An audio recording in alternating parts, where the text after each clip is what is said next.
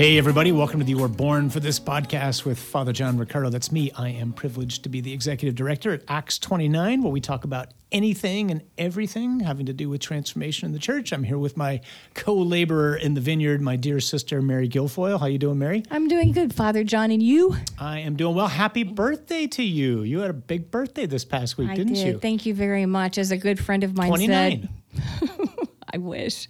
Um, my good friend said, You've moved up to the sixth floor. Oh, you've And for those of you who can do the math, that means I'm 60. Well, thanks be to God, huh? Oh, We're you know- grateful for the gift of life. So many people right. are grateful for the gift of Yeah, every day is a gift, no matter what. We should live every day as if it's our birthday, right? And you are an infant in the grand scheme of things because uh, we're all going to live forever. we pray if, if, if we live well here, by God's grace, we get home. Indeed, yeah. Well, yes. well, we are all going to live forever. It's just a question of Yeah, where. so we uh, we want to keep that in mind as we try to live every day the best we can, and and then get on our knees and ask the Lord for His mercy for the countless times that we know that we don't, don't we? Right, amen. So, what's our topic today? I know this one is near and dear to your heart in a very particular way. Yeah, it is, Father John. So, um, our topic for today is practical support for those on the front line. Ooh, I love that. Yeah, so um, eager to dive in. But, Father John, how about you open us with prayer? Let's pray. In the name of the Father, and of the Son, and of the Holy Spirit.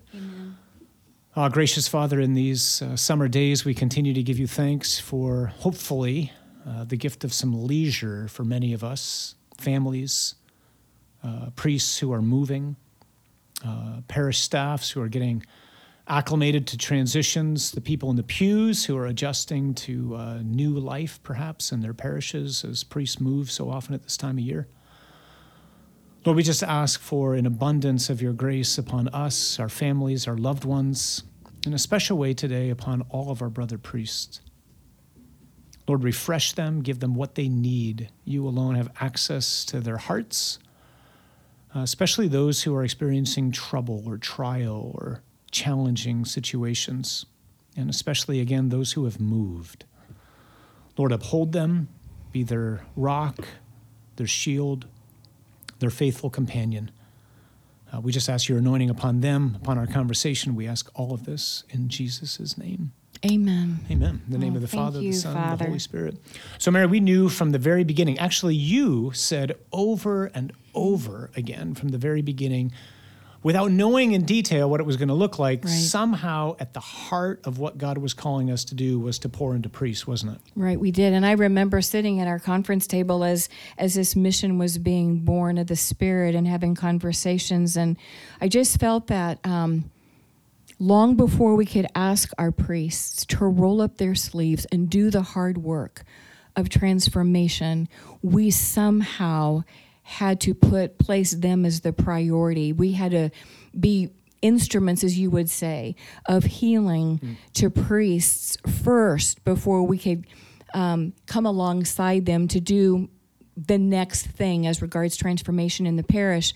And um, we knew in our hearts that priests are ground zero. And I would say bishops are even more so ground zero, but priests are ground zero when we're talking about bringing transformation and renewal into the church. And so, yeah, they're they're the ones that are very much on our hearts and minds as we do what we do in Acts. We oftentimes, when we start a retreat for uh, our brothers, we say, you know, like our desire is to be something like the Good Samaritan, right? When we're with them, just to kind of pour oil and wine into them.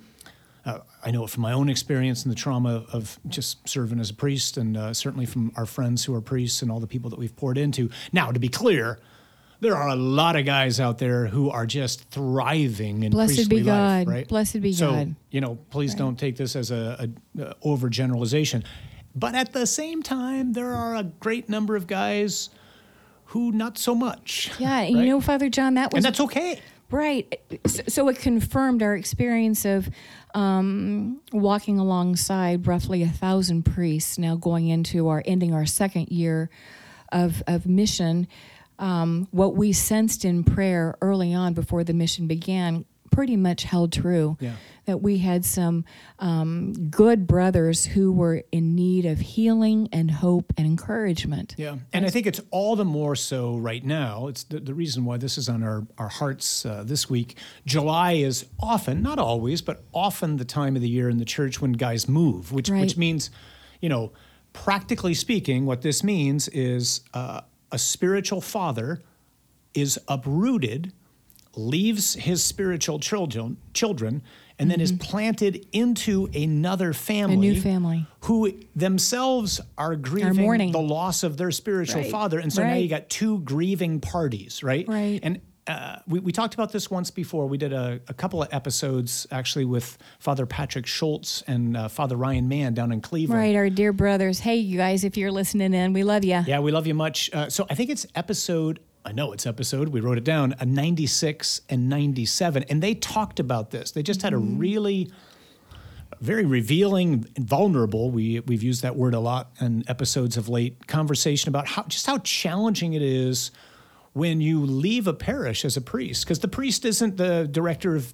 hr he's not the, the cfo he's not the ceo he's not all the many things that we often uh, associate with the priest what do we call him we call him father Your spiritual father. right and so priests are usually grieving greatly You know, when Father- they leave that family and it's not natural No, you know, and oftentimes as we pray with our brothers, what we sense when we pray with them is that this tangible spirit of homelessness.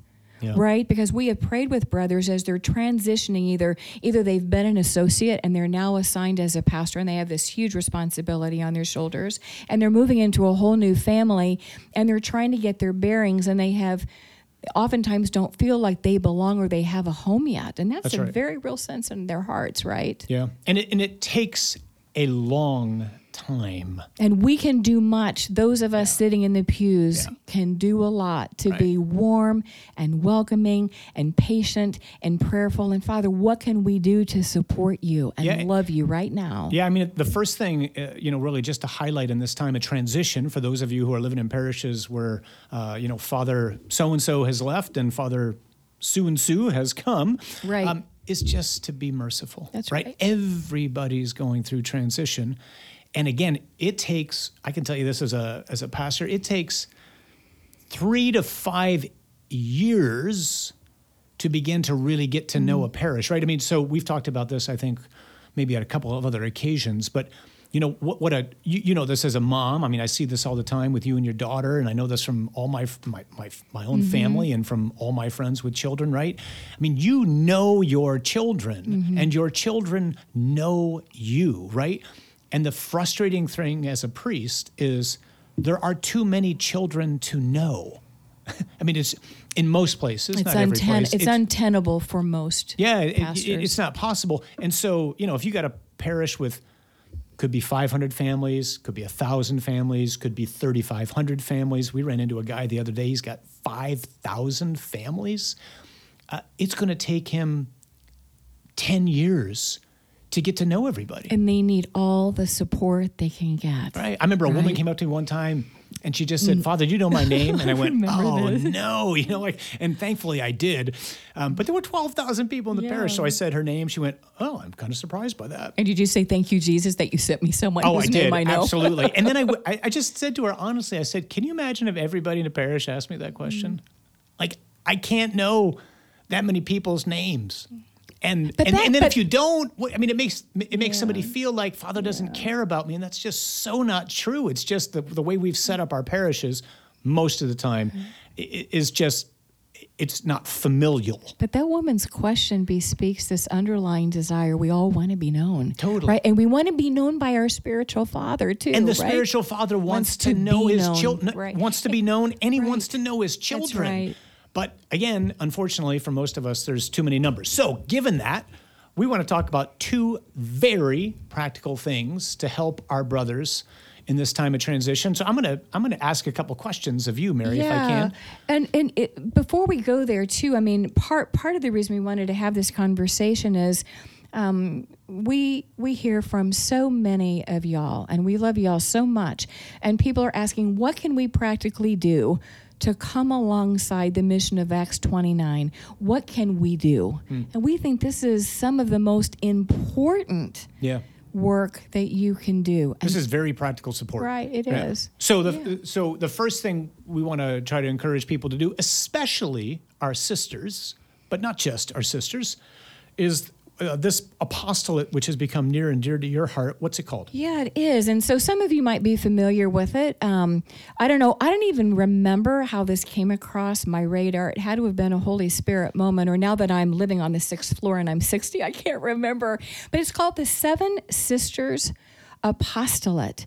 And they have this beautiful mission to call um, it, it's a call on their hearts to strengthen the church by making sure that a holy hour is prayed each day of the week for the sole intention of a specific priest or bishop. And I love this language, Father John. They call this holy hour a holy wasting or lavishing of prayer for this priest or this bishop's deeper conformity to Jesus Christ. And they've got this hmm. really simple structure. It's it's a seven sister called to make one holy hour for one priest each week all to form a heart of prayer around this priest. And so it's super easy. You um, you find seven women, right, who are going to come together and commit to a year long of prayers, like from June to June, and they each take a day and they each promise to make a holy before a holy hour before the Blessed Sacrament for for their particular pastor. So you started bishop. doing this for me, I know, right? I so know, so I so you said just an example. So what did you do concretely? Did you just like So I jumped identified online six and other sisters? Yeah, so this uh, like I said, I so I found I came across this ministry and I thought I can easily find six more women. In fact, I actually have seven. So we we, we always have cover I in case eighth day you because I need it. you actually have eight sisters. But but it helps obviously to have some extra women too to help cover for one another. It was really easy to find sisters who would say I'm totally on board. So each of Right. you takes a different day of the week We and then does a holy hour for me. That's it. And, and it doesn't. It can be at any time of the day, right? Any time of the day, preferably before the Blessed Sacrament. And sometimes, of course, especially given COVID the last year, that wasn't always doable. Right. Um, but that's the ideal. And to just prayerfully cover um, you or the priest Yep. in prayer. And it's not unusual. And so I let you know, again, I wanted to let you know, I formed a Seven Sisters group for you. Um, and if you have any specific intentions, you can make those known to the sisters, or they reach out to you and they Yeah, say, "Father John, I'm often or text yeah. How can. I pray for you Yeah. this week?" And um, I think some of my sister, my actual sisters, are among the seven sisters. yes, aren't they are. Yeah. Yes, they are. Thank you. Thank Love you, Debbie guys. and Mary Kay. And Lynn. yeah, and Lynn And Terry. We love you guys a lot. So for for for those of you who may not be familiar with Seven Sisters, um, their website is sevensistersapostolate.org, and they can answer any questions that you may have. And they got a uh, uh, email address Yeah, too, they right? do. So, th- so Janette Howe is the founder uh, of the foundress of this um, ministry, and you can email Janette at info. Uh, no, no, no, no. It's Seven Sisters. Gosh, what is it? Yeah, Father seven John? sisters apostolate at gmail. At gmail.com. Yeah, That's right. I'm great. sorry I couldn't couldn't uh, find that real quick. And, and this all thing has exploded in growth, hasn't it? so they are um, international now. Okay. They um, are in there celebrating their 10th year Beautiful. in ministry. So they, I think this March actually celebrated their 10th anniversary, Father John. And uh, Janette sends out a monthly communique to all the seven sisters. And it's just rich, just filled with so much great information and inspiring um, words of encouragement. And she said in her June communique that they had that last month, so June, was the greatest growth in the history of the apostolate. And listen to this, Father John. They averaged um, three to five new groups per day. That's beautiful. It's beautiful. It's beautiful. So in the in the midst of all that's going on in the church right now, it's just, I, it's so encouraging. I'm speaking to my brother priest right now to know how many laymen and women are stepping forward. This in this case, uh, our sisters, and just saying, we just want to soak you guys in prayer, and uh, and offer practical support before Jesus, the High Priest. Uh, on your behalf each and every day. So, if you're listening right now, and um, whether you you got a pastor who you just absolutely love, and you want to continue to just ask for God's protection and blessing and anointing upon him and wisdom and courage, please, if you're not familiar with this, consider starting one. And if you've got a pastor who you don't absolutely love, then by all means, do this as well and just uh, pray for God's anointing and grace and blessing upon him and, and just entrust your spiritual brothers and spiritual fathers into the Lord's hands. Huh? I have to tell you, you know, uh, because um, I just celebrated my birthday, I, I, received some beautiful cards and texts and emails from people, and uh, they simply offered their prayers. And I remember uh, telling a brother, a friend of mine, uh, the greatest gift that we can exchange among friends is prayer. There's no greater gift. And if we're really going to see revival and transformation in the church, our priests need this kind of spiritual support. Yeah, we hear people say sometimes things like, "What can I do besides pray?" As if that's not very much. That's insignificant. Well, it's the most pray, important thing, all, right? Exactly. That you can pray. So they need all the intercessors so that's uh, the that they thing. can get. And again, if you have questions, um, email Janette at seven sisters apostolate at gmail.com. And all Janette asks once you start a group is to every day offer a Hail Mary on her behalf for her intentions. Oh, beautiful. Easy offering. Fantastic. Yeah. So there's a second practical thing, uh, a book you want to make people aware of, isn't there? Yeah. So I came across uh, this beautiful book written by Kathleen Beckman. It's called Praying for Priests, an urgent call for the salvation of souls. And it's just this really practical way of supporting our priests. She has a wealth of um, prayers in here. I am uh, looking prayers at this and offerings. book. Every single page know, is dog-eared. Why didn't you just like dip the book in yellow? But Father John, I have to tell you. So when I go to prayer, I for you on, on the day that that I have for you. This is a resource for me. Rich wow. prayers from the treasury of prayers here in our Catholic Church. It's just it's it, it's just beautiful. So I use Catherine's book a lot, and she is also uh, she's the president and co-founder of the Foundation of Prayer for Priests, and you can learn more about her apostolate by visiting Foundation for Much like Seven Sisters, this is an international apostolate of prayer and catechesis for the holiness of priests. And this is a, a beautiful woman. Um, I'm sure you all will find uh, some. Uh, great support for is, great fruit for your. You know, we talk oftentimes about charisms, and uh, the charism of helps is somebody who's you know, uh, been inspired by the Holy Spirit to come alongside another individual. Mm-hmm. It's almost like you can just see the Lord's given to Janette and to Kathleen this charism of helps on behalf of the presbyterate. And even as we say that, just want to encourage others act on what the Lord might be encouraging and inspiring you to do. You know, maybe maybe the Lord's putting on your heart. Maybe it's considering opening one of these in your own parish or starting one of these, getting involved with the Praying for Priests book. Um, but maybe it's something else that the Lord's just stirring up within you. So even as we're talking about this with regards to how you can help our brothers, um, these people acted on the inspiration of the Holy Spirit. They started something, and now you got two international movements, and they're bearing tremendous right. fruit. And, and, so clearly, they have not only the gifts of helps and encouragement and everything else, and the gift of intercessory prayer, but, but what they have that I think women have in a unique way because of this feminine genius, as John Paul would talk about, this capacity to make room for another, both physically and spiritually. These women have tapped into their spiritual maternity. Mm right? And that's a great gift uh, that that we have. Do you, do you have a favorite prayer in there, maybe that you could share with with uh, folks? You know, Father John, I do, and um, I have this particular prayer on a card in my daily missal. And I have the names of all the bishops and priests mm. that are very near and dear to me on the front of this card and on the back. And I'm starting to scribble them in so tiny. I can't read all of their names anymore uh, as quickly as I once could. But this is a, a, um, a beautiful, this is the prayer that I pray every day. And it was composed by St. Therese. No shocker there, because you know how much I love her and she loved praying for priests because she went on a pilgrimage with priests to Rome and she realized, mm. wow, these guys are really in trouble. I better start praying for them. but can I read it to Please you? Please do.